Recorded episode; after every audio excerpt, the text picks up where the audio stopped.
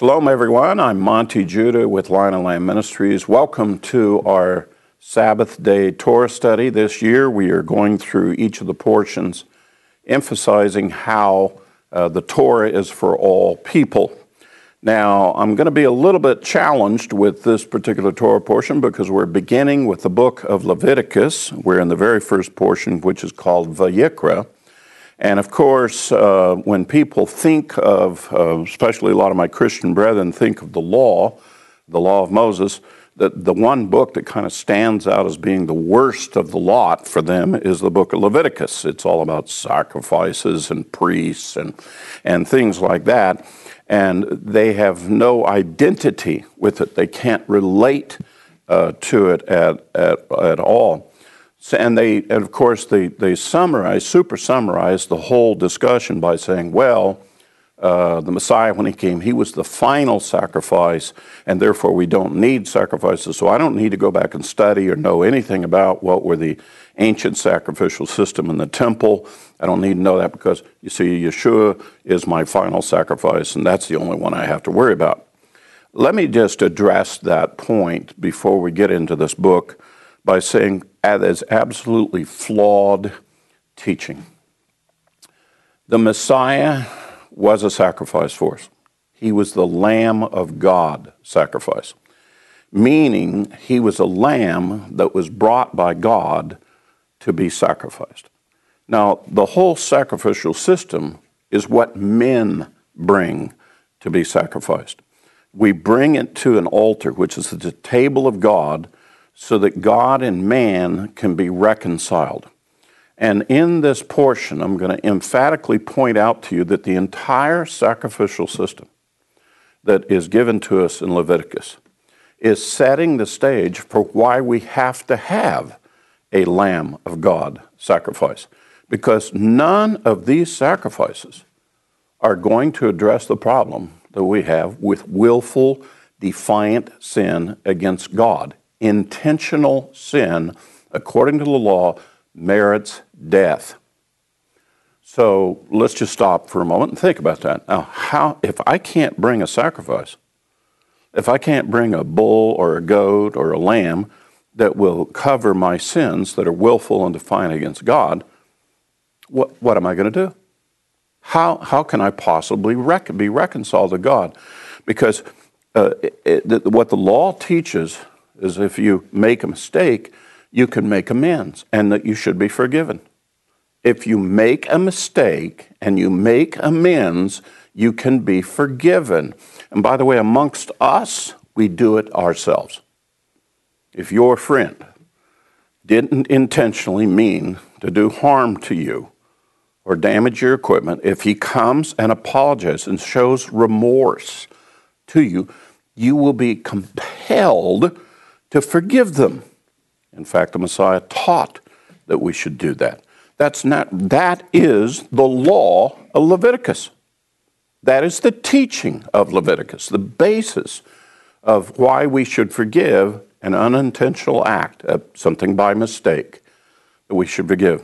Even mistakes done between, I will even say this, even if someone comes and steals from you, if he makes the proper amends and, and so forth, and he comes to you, you are supposed to forgive him just as the way that you're forgiven.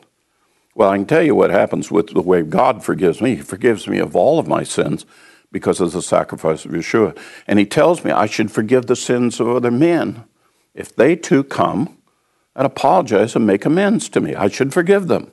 And you, of course, heard of many families uh, where there was a, a, a, murderer who came in and, and slaughtered members of their family, and the other family members, because of their faith in God, said, I forgive them.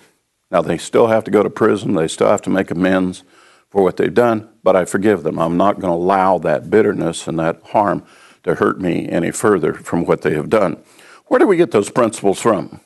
The book of Leviticus, from the sacrificial system. These principles are taught. That's what's taught here.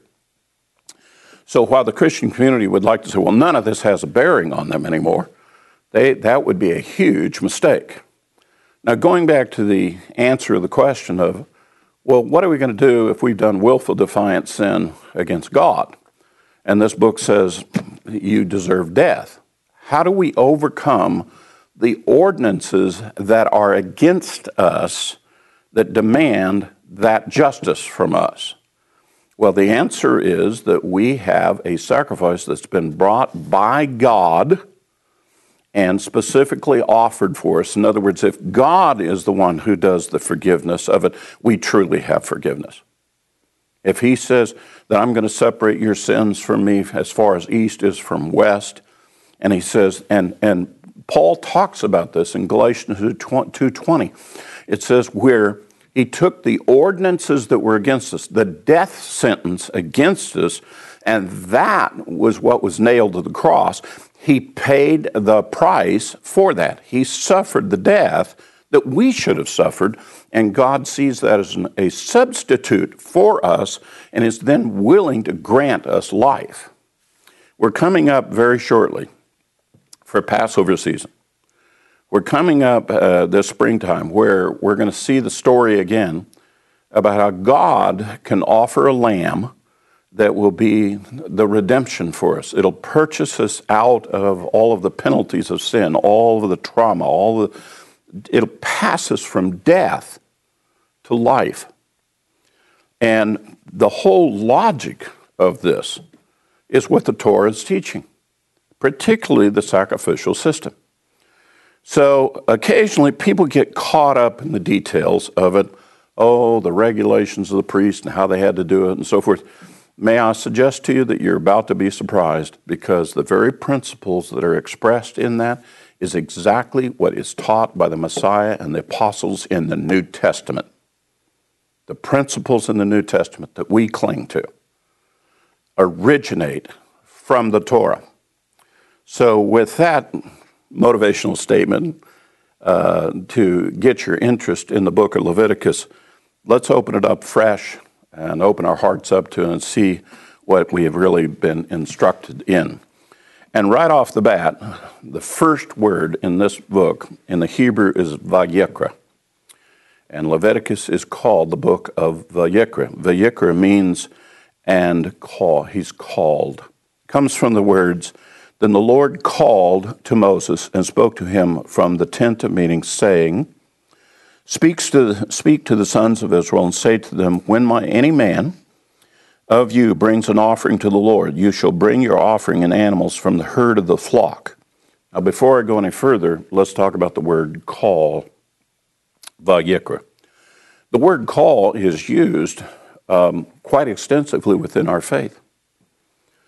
Um, this is God called Moses to do something. He challenged him he, he asked for him to establish the following things. He gave instruction to him as to what to do. The same thing is true of any person who begins to do spiritual things. A teacher is called, a pastor is called. Those who serve, uh, the brethren, they're called of the Lord to do those things.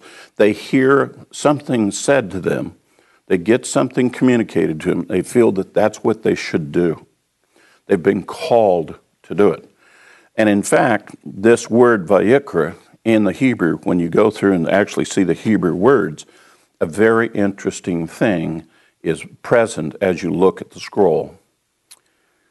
The last letter of the word vayikra is the letter Aleph, first letter of the Hebrew alphabet.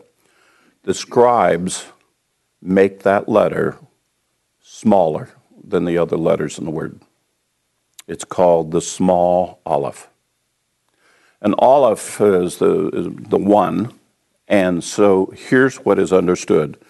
When you are called by God, you individually, personally, you, just you, then your person becomes smaller so that God can become greater in you. And the task that you go to do is to diminish you and assert the things of God through your life. Uh, if you remember, John the Baptist uh, referred to himself in this very direct way. I must become smaller so he will become greater. You know, he knew his call to be the forerunner of the Messiah. He's literally giving you the teaching of the small Aleph from the word vayikra. Now, it's very timely and very appropriate for him to do that since John the Baptist was a Levite priest. And he knew what this call to the priesthood meant. And he knew what the call to God meant. And so he, and, and those of us who are in ministry and have been, quote, called to the ministry, one of the things that we sense innately or we have been instructed in is that we set aside our lives to focus on the priorities of the things of God.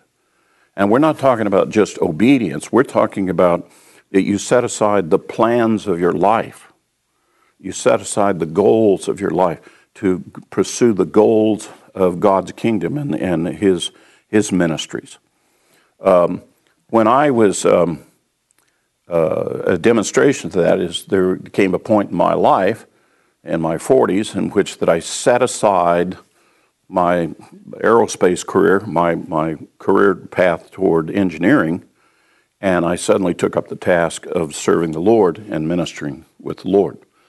That's an example of that. It's dramatic, it's, it affects you strongly, changes your livelihood, uh, changes your friendships, your relationships, because now you make the emphasis be on the things of the Lord. Levites were called from birth because they were biologically born as descendants of Aaron, the sons of Aaron, they were called from birth. And they all were told and recognized that when they were called like this, that the decision was made for them by God. Therefore, it was their destiny to fulfill this call.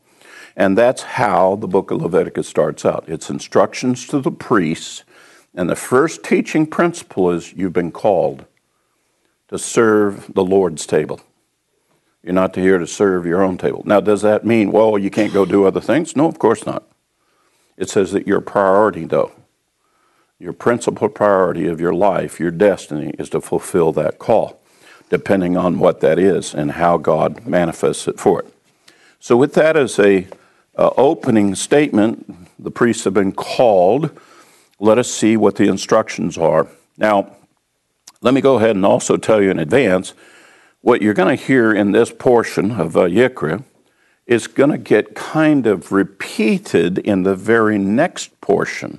We're going to go through a series of sacrifices here but this part of the instruction is what is instructed that the priests are to tell the people how they can participate. Now, let me, let me give you a case in point. It's like the words I read to you. When any man of you brings an offering to the Lord, these are the instructions for when you, who aren't priests, who haven't been called to the priesthood, when you want to bring an offering to the Lord, this is what you will do. In the very next portion, it will go through the same list, but instead it will say, This is the law of that. And now that's the requirements on the priests as to how they will handle the same sacrifice. You see, in bringing a sacrifice before God, there has to be the work of a priest, and then there has to be the person who brings the offering. By the way, you cannot make an offering to God of any type without the evidence and the work of a priest. It's impossible. No offering can be brought of its own. Let me take you to the principle. When Yeshua began his public ministry, first guy he ran into was John the Baptist, a Levite priest. As he appeared before him, what were the words of John the Baptist? Behold the Lamb of God that takes away the sin of the world. That priest just now said that's a sacrifice. That can be accepted. Had that priest not said that, Yeshua would have been offering himself unacceptable offering before God. It requires a priest. God has set this system up. There must be an intermediary for you to be reconciled to God. You cannot do it of your own. He has set this system up and said, this is the way it works. Um, in the case of you and I, we don't have the temple system, and you didn't go to a Levite priest, did you? You came before God, but who did you come before? Our great high priest, after the order of Melchizedek, Yeshua of Nazareth. And you pled your case to him. And what did he do? He turned around and became the intercessor and the advocate for you to make the presentation of the sacrifice for you on your behalf. That's the reason why the Lamb of God, that's the reason why he was the one that was sacrificed, so he could make the offering to his Father on our behalf. Just like the Levite is the one that's going to take your lamb or goat or whatever, and he's going to be the one presents it on the altar before the Lord. Where do we get these principles? Right from this book, right from the Torah. The New Testament, the whole sacrificial system of how you can be forgiven of God of your sins, is based on these principles that come from the Torah. Now, if you're looking for a reason, how does the Torah apply to me? May I suggest to you that right off the bat, you can't be saved without these principles. You better hope this Torah stuff really works. You better hope this sacrificial system that God instituted really works because whether you realize it or not, you're depending on it so that Yeshua is qualified to be the Lamb of God sacrificed for you. Can you imagine the absurdity of claiming that you believe in Yeshua and you dismiss the very principles of the work of the sacrifice that he does for you according to God's standards and you dismiss it as saying it doesn't apply to you? Whether you realize it or not, you just negated the sacrifice of Yeshua. You have to come before God according to His rules, not according to your rules, not according to your ideas. Well, I kind of felt like sorry about what I did, and that, that and God, He's He's a nice God. He's going to go. Don't work that way. God is a righteous, true judge. You go into a courtroom today, you're going to discover there's quite a bit of protocol. You stand when the judge comes in. You treat him with respect and honor. The attorneys are your advocates. You don't speak out of turn. You don't decide what the rules in the courtroom are. In fact, if you misbehave in the courtroom, you'll be held in contempt and you'll be punished for that.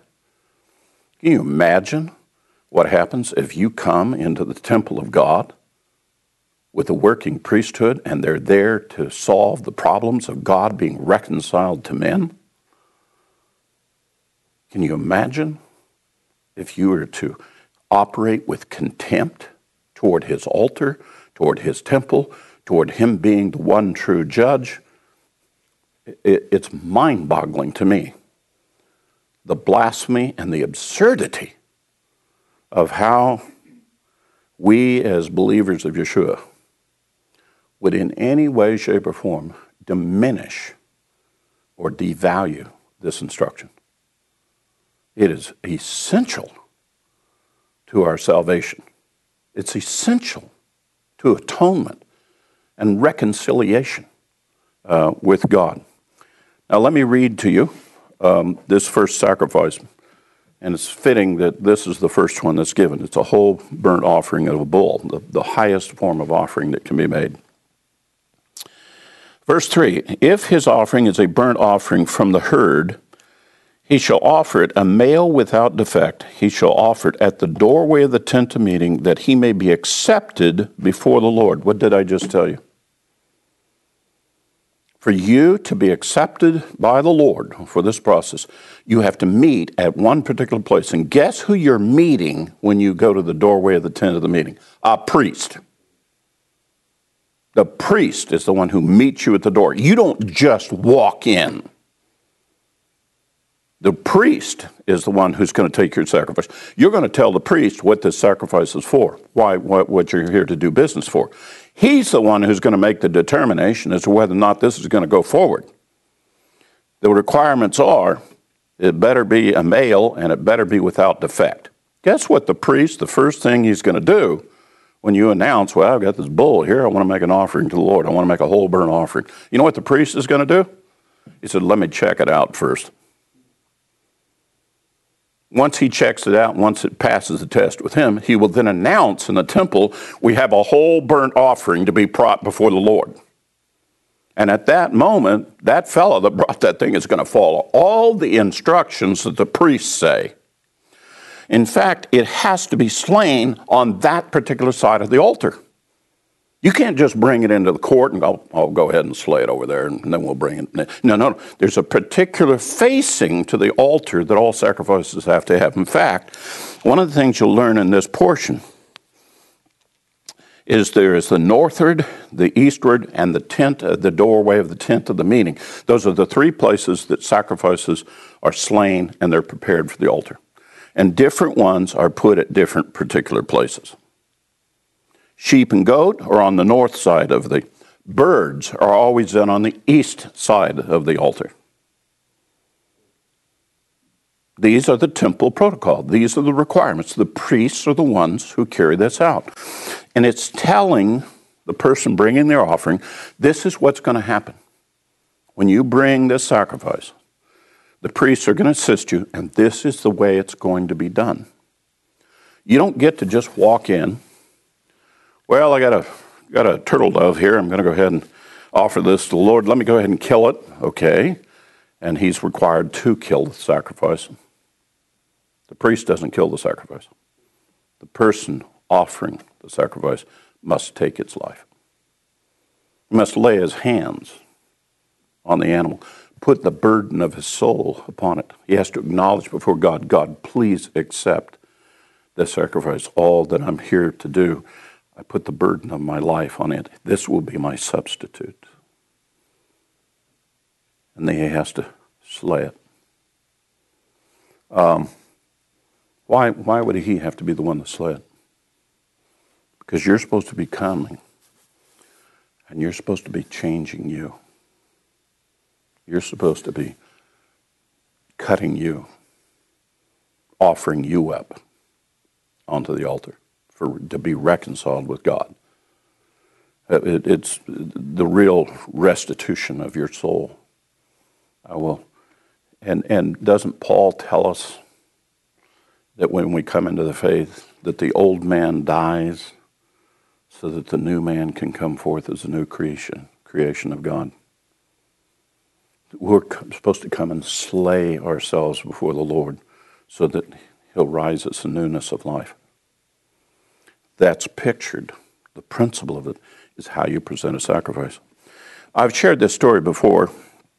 Uh, many years ago, I had a good friend from Israel travel here to the U.S., and um, there's some other brethren that were down in the southern part of the state here, and we all decided that we would um, all get together, have some fellowship together. Well, the fellow that was down there had a herd of goats, and he made the suggestion that they were going to take a yearling goat and they would prepare it on the spit, and that this guy from Israel would come down, and we'd all come down, eat hummus and goat, and, and so, you know, just like biblical kind of menu. And uh, they said, you know, come on down at uh, one o'clock, and uh, we'll we'll be ready to eat. So he loads up, and it was a little bit of a drive down there, as I recall. And we got down there. We arrived at one o'clock, and they said, well, um, actually food won't be ready until about four. I said, oh, oh, so it takes a little longer on the spit? And he said, no, doesn't take a little longer on the spit. It's just that at eight o'clock this morning, when I went out there to uh, kill the goat, why, I, I couldn't do it.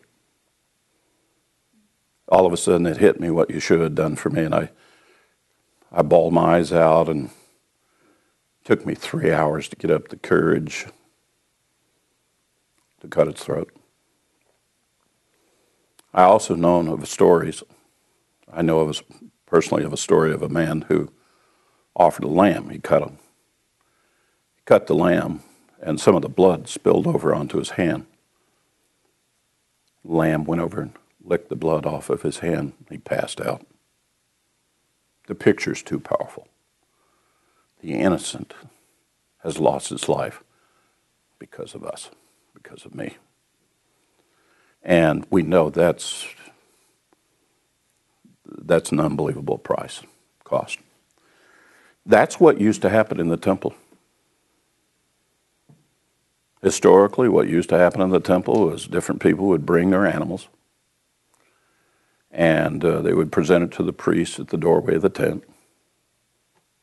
And if they went over to one side of the altar, if it was a goat or a sheep, or they were at the doorway with a bull, and they had these altar rings. They had these rings that were built into the floor where they put insert the animal into the ring, hold his head and shoulders, and then a series of other tr- priests would would ho- uh, secure the legs with ropes and lines. It took twenty priests to slay a bull.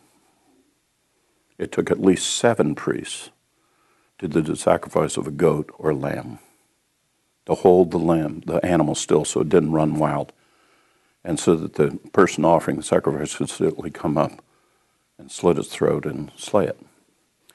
But what would typically happen is they would get everything ready to go. And the man would come in and they'd hand him the, the knife, and he would just emotionally collapse. He'd be on his face before God, bawling his eyes out. He, the, the weight of what was getting ready to take place would just massively hit him. And at this point, this is where the, the skill of the priest came in. At some point, the priest would make a determination that I don't think he's got the strength to do this. And so the priest would offer to him, Would you like me to assist you? And the man usually would say, Yes. And so while his face is down in the dust of the temple, the priest would then slit the throat, capture the blood. He'd be laying there on his face, seeing the blood presented to the altar. The other priests would be skinning the sacrifice and parsing it, and getting ready to go up. And he would still be on his knees when the priest would carry it up on the altar. I'll tell you, there's something in the future that I'm really looking forward to, and I'm not quite sure how the world is going to react. Well, on one respect, I do know how they'll react. We know the prophecy says there's a day coming when the altar will get rebuilt in Jerusalem, and that the daily sacrifice, the morning and evening lambs, will be offered on the altar. And I think there's a very good possibility that this will be made visible to the people of the world. They will learn what this is all about. I think the people who hate God, um, animal rights activists, whatever group you want to throw into the mix, when they see what takes place, they will have an utter fit. They will lose it. They will go nuts. But I think another group, believers in the Lord. I think people who love the Lord, is going to shatter our souls when we see a real sacrifice of a lamb. You know, for it. When it talks about the training of the priests that's going on in Israel, it has to deal with all of these things. They have to learn to contain their emotions and do the work of the priest. They have to learn how to butcher the animal, parse the animal, inspect the animal. There's a lot of stuff they have to. It's not just carrying it up on the altar. There's a lot of human reaction that has to be ministered to. And our advocate, the Messiah, knows how to comfort us, knows how to speak directly to our souls, and help us through the process. He does it just like a priest used to be, a good Levite priest would do uh, when they would bring the sacrifice. All right, so in the case of uh, the sacrifice of being brought, there's very specific requirements about how it had to be opened up and what had to be done. The lobe of the liver, the fat, the entrails, certain things had to be washed. The legs and the kidneys all had to be washed before they were taken up.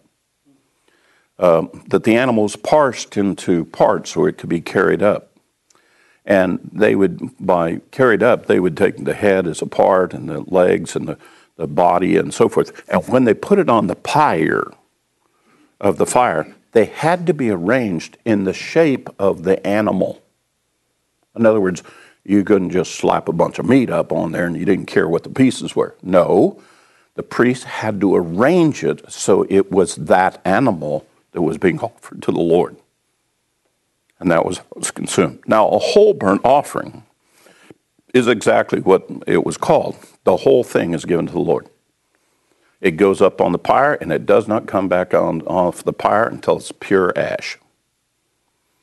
However, all other sacrifices, there's a much, much different way of doing it.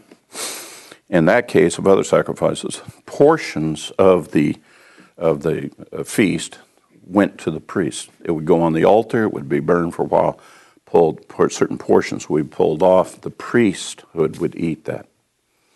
Certain portions would be pulled off and given to the person who brought the offering. Why? So they could take it home and hold a feast to the Lord and invite their family and their friends to come join with them. I have been reconciled to the Lord, and this is the sacrifice that was offered that he accepted. And they would make a feast and a celebration out of it. The, um, the, the, the best picture I can give to you of what this looked like is the same thing when we as a family all get together for Thanksgiving. You know, the, we make a big deal about the turkey, right? Okay, got to have turkey. Uh, well, they used to make a big deal about this too. What was the animal to be done? Now, obviously, a, a, a rich, rich, wealthy man would offer bulls maybe somebody of middle class would have a sheep or a lamb or a goat, which was the common uh, sacrifice of the land. It was a very common, goat was the most common sacrifice that was put on the altar. Or a poor person who could bring a pigeon or a turtle dove. Now, in the case of the pigeon and the turtle dove, there wasn't any that came back. And by the way, there's a very interesting procedure with regard to that for that, that it would be brought in, and the priest is the one who would slay it. And he would wring its neck and take its head clean off the bird, and they would dump the dirt upside down and sprinkle the blood around the altar. He would put the blood of, as the bird, his its blood is draining out. Then he would break the wings, but not separate them, spread it out, and the wings would be spread, and then it was put onto the altar in that way, so that it would look like the full display of the bird, you know, before the Lord. There were some very interesting details that are given here, a very specific protocol on how sacrifices would be done. Now, maybe you want to ask the question, well, why? Why would, why would he want it to be done exactly that way? Um, I don't know if you have this kind of relative in your family, but when I was growing up, why, my grandmother, my aunts. If you went to their house and you were going to have a dinner there, there was definitely a protocol to come to their table. There were particular napkins they would use, particular plates and china. They would be arranged onto the table in a particular way. In fact, most of us who've learned a little etiquette, well, you learn how to put silverware in the proper places, how to eat properly, you know, even goes so far as to when, you know, you don't scoop soup this way, you scoop your spoon this way and then take a bite. You know, you don't look like you're hogging like a trough. You make it look like you're enjoying the soup. And elbows have got to stay off the table. Okay? Got to wash your hands before you come to the table. Okay? You have to be careful about what you say at the table. And if you're going to leave the table, you ask to be excused from the table. That was the protocol I grew up with. Most of us in my age group know all about that. It's sad that the generation that's around today has no idea about that. And the reason why I say it's sad is because that protocol is very similar to what the Lord specified on how you bring stuff to my table. There's a very definite protocol. And in fact, it was a treat to eat at grandma's table. It was special to be at the table of the family in that way. And it was special to go to the temple and to offer your sacrifice to be presented to the altar uh, as well. Today, you know, we eat standing up, we eat fast food. Barely do we make it to the table. Sometimes we remember to say grace, sometimes not. You know, kids start eating before the rest of the people are even at the table. We've lost something really, really important that's wholesome and necessary to enrichment and endearment within the family. We have lost this in this generation. Um, the same kind of protocol is what enriched the faith of the people who came to see the Lord at the temple. This was special. This was important. There was a right way to do this. And part of your training to live in Israel and to go to the temple was you had to have people assist you and teach you how to do this. The priests would have their responsibilities. But as family members, a father would take a son to show him this is how you go to the temple. This is how you go see the Lord to be reconciled to what's going on in your life. Now, there's a couple other things I want to tell you about these offerings here. There was also the offering of what's called the grain offering and the libation.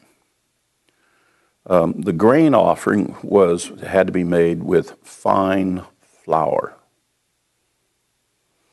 and you would mill this flour and sift it to where that would be like the most perfect flour.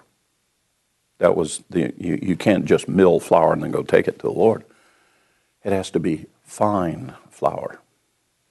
Uh, my grandma and those that do baking, well, you get a sifter, you know, that little screen thing that flips, and you take the, so, the, the flour out of your canister, out of the bag, and you put it in that, and you sift it to make it fine flour before you try to bake anything. Before you try to use the flour, you sift it. And so it makes for a lighter bread, and so forth. Let me tell you what the test was for the priest for fine flour. He would have the container of flour. The priest would take his hand and not touch the flour, just hold his hand above the flour, the surface of the flour, and hold it there for a few moments. Then he would pick his hand up, and if just the magnetism of his hand had drawn the fine parts of the flour up to where he had flour on his hand, that was fine flour. If you, next time you're at home and you have some flour out, lay it on a plate, put your hand down, don't quite touch it, and see if you can get the flour to come up on your hand. Until it does that, it's not fine flour. That flour is not acceptable on the altar until it can do that. It almost has to have a life of its own. It's that light and sifted that well. So the requirement was for fine flour. And there was another thing that had to be done. Um, all sacrifices had to have salt put on them. And in fact, a poor man's offering was usually one of two things. This is a poor man who can't even afford a turtle dove. A poor man would come to the temple, and by the way, the instruction was you don't go to the temple empty handed, you bring something. So a poor person who had nothing. The one thing he did have access to that he could get was salt and um, pieces of fig wood, dead fig wood. They would use the fig wood as the fuel for the altar. Never, ever was olive wood used as fuel on an altar. The preferred fuel was fig. And the reason why is because the fig is a softwood, it burns quickly and produces an intense hot fire which is exactly what you want on the altar, and it burns down to ash quickly so that they can do it frequently. olive wood will sit there and build coals and so forth. Um, olive was the symbol of the nation, was fig has always been the symbol of that which is judged. Remember the fig tree that was cursed by that was a that was a symbology that uh, that he's the judge and he's the one who will judge the world for their failing to produce fruit fruit for God. Um, and so throughout, and then everybody has a fig tree. Remember that? Why would everybody have a fig tree? Well, one, it makes for great shade. I have sat under fig trees in Israel. They have beautiful shade trees. They have big leaves, so they shade real good. Uh, fig, uh, also the fruit that comes in in the spring and then later on in the fall is a sweet fruit. It's, it, it's, I mean, it's delicious. You take a fig down, you peel it open, you eat the inside of it. It's delicious. And I've eaten figs there as well. But it also carries with it a great spiritual significance. That's the wood that's used on the altar. And there's a meaning to fig leaves. Do you remember that in the Garden of Eden, it was fig leaves they tried to cover themselves with? In Israel, fig leaves are referred to as excuses. And when a person tries to cover themselves in excuses, it won't work. You will just be embarrassed if you try to cover your nakedness in fig leaves because they don't quite cover as good as you think they are, even though they're big leaves. Uh, every person has a fig, fig tree. Shade, fruit, and they recognize I'm not bringing excuses to the Lord. I will take responsibility for my life with the Lord, and I'll, I'll use it the way the Lord I'll do, I'll do what the Lord wants instead of me uh, for it. Um, so every sacrifice that would go up would have uh, salt put on it. Now there's a lot of logic to that. The, fit, the, the, the poor person would bring the salt, and that they had literally had a chamber in the temple, uh, one of the quartered rooms there in the temple in Jerusalem, that was just the salt room. L- a large amount of salt, because people would bring salt a lot. They, I call it temple litter. They would scatter that on the floor, and salt will absorb blood and contaminants.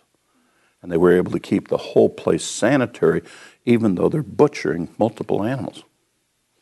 That by sprinkling salt onto the sacrifice after the skins come off, flies stay away from it. It absorbs the blood, it helps to cleanse the tissue.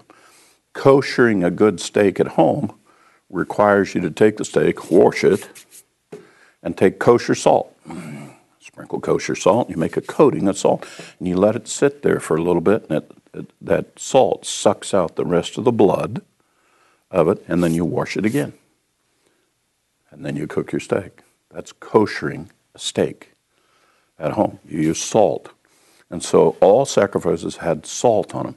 That's the reason why all of the covenants of God from the one with Adam all the way up to the one that will be in the millennial kingdom. They're called the salt covenant because the sacrifices, the making, the deal, the reconciliation with God, uh, includes salt. And besides that, salt is an inter- eternal thing here in the creation.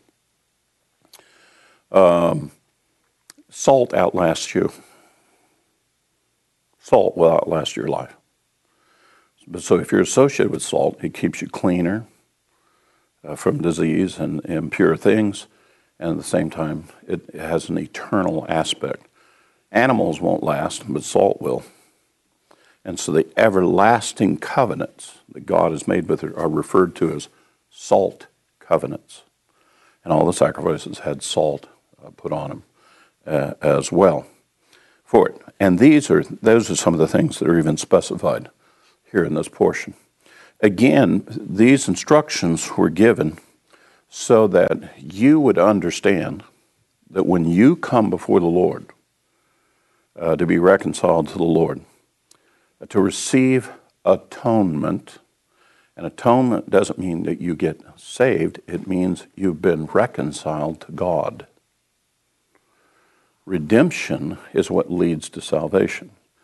But atonement is you have the benefits of salvation, you have the benefits of redemption, and you've now been reconciled to God uh, for it. And so these sacrifices would illustrate how to be reconciled to God.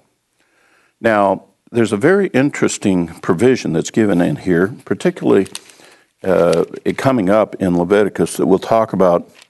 Uh, most all of these sacrifices are talking about unintentional sins. Only one intentional sin is mentioned in this portion, and it has to do with if you sin against another person. And uh, that be the. Um,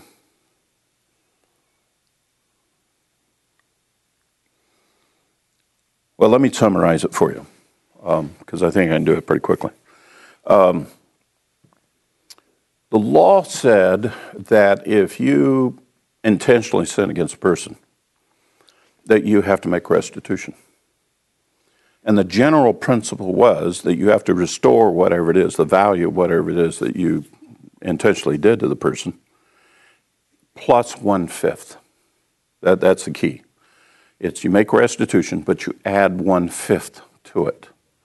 Now, this is tricky math here in the Hebrew. Let me tell you, for you to understand, let me tell you what it is. Let's say that it's 100 coins uh, that you that you that is the restitution amount. One fifth, are you ready? Is 25 more coins. Not because 20, that's 25%, that's a quarter. No, no, no. You need to be thinking about the whole you need to be thinking about when it's all reconciled. So one fifth meant it was 25 because the whole now is 125, and that's the one fifth. 25 is the one fifth of the whole after the restitution is done. It's a very tricky kind of math thing because we don't normally think of percentages in that way or fractions in that way. But in this system, if you had to add one fifth to it, if the value is 100, then the one fifth portion is 25, so that that 25 is now one fifth of the whole, um, the whole thing that's been been made restitution to. Um, and here's the other: the law specified that if this was had to be done, restitution had to be paid. You don't get to bring your sacrifice to God to ask for forgiveness and reconciliation with God until you've been reconciled to that guy. You remember the instruction?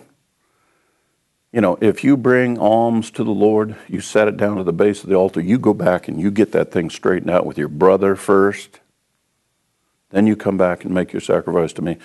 God says, I will not accept your sacrifice if you don't make restitution to your brother first. It's just on hold. I know for a fact that because people have not been taught the Torah and they didn't understand what Yeshua was talking about in this principle, that they've wronged a lot of other people. And they've decided to just forget it ignore the person they wronged, and then they go back and they try to make amends with the Lord later on in their life. Doesn't work that way. You have to go back and make amends first. Then the Lord will accept the, the offering that you come and be reconciled to you. I think there's a lot of people that are going to come before the Lord, and they are going to find out that this Torah principle here had more to do with their future than they ever possibly understood. So, my theme to you is the Torah is for all people. You might want to pay attention to this part of the Torah. You might want to pay attention to the law of Moses with regard to what is the Lord's protocol, with the Lord, the way the Lord works out uh, forgiveness, how you bring sacrifices, because this is how you get reconciled to God through this methodology. And for all of those who want to dismiss this and say, well, I get all that from Yeshua, you are sadly, sadly, and terribly mistaken. I can assure you that Yeshua, as high priest, adheres to these commandments made for this system. Don't mean to chastise you, but there's a lot to learn here, and we need to learn it quick. Shalom to all of you.